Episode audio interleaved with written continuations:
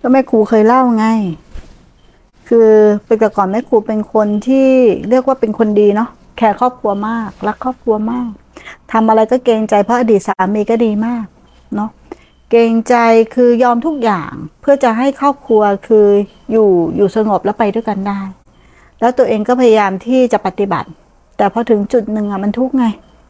มันยื้อกันไปยื้อกันมาจนทุกข์นะจนผลสุดท้ายเนี่ยเกิดการที่ว่า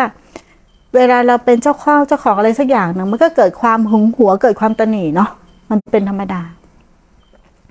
จนถึงวันหนึ่งเนี่ย เรากล้า เรากล้าหาญกับตัวเราเองเนี่ยแหละ เราไม่ได้กล้าหาญกับใคร กล้าหาญกับตัวเราเองเนี่ย เราตัดสินใจทำอะไรอย่างหนึ่งการบวชเนี่ยแหละเนาะแต่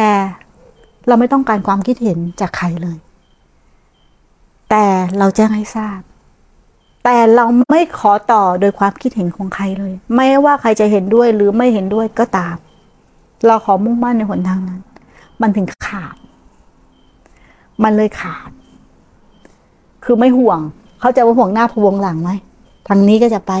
ทางนู้นกูก็อยากจะเอาด้วย โลกกูก็อยากจะให้ดี อยากให้อยู่เป็นครอบครัวที่ดี ทางธรรมกูก็อยากจะเอาด้เอาด้วย เข้าใจว่าเหยียบเรือสองแคมไหม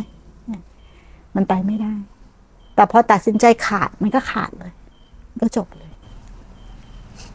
ความเด็ดเดี่ยว ความกล้าหาญสำคัญมากบนหนทางนี้ คนไม่จริงไปไม่ได้ นี่คือความจริง คนไม่กล้าเอาตายเข้าแรก คนขี้ขาด คนรักกลัว รักตัวกลัวตายไปไม่ได้ คนห่วงกายไปไม่ได้ คนห่วงใจไปไม่ได้ คนห่วงตัวเองไปไม่ได้บนหนทางนี้ หมดสิทธิ์ ที่จะเข้าสู่เส้นชัยพระนิพพาน เพราะความรักและห่วงตัวเอง เพราะไอการที่ห่วงตัวเองนี่แหละ คือกิเลสตัวใหญ่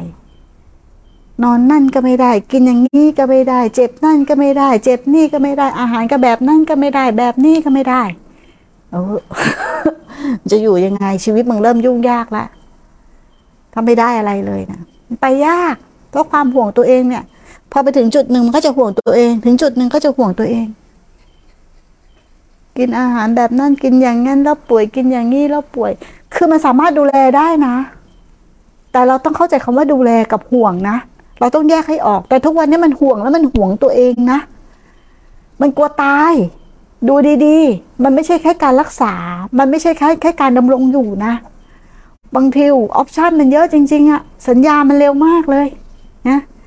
กินไปอันนั้นก็ไม่ได้ อันนี้ก็ไม่ได้ อันนั้นก็ไม่ได้ เดี๋ยวก็ตายหา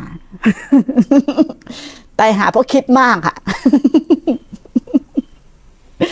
คิดมากแต่บางคนทำได้ก็ดี เออ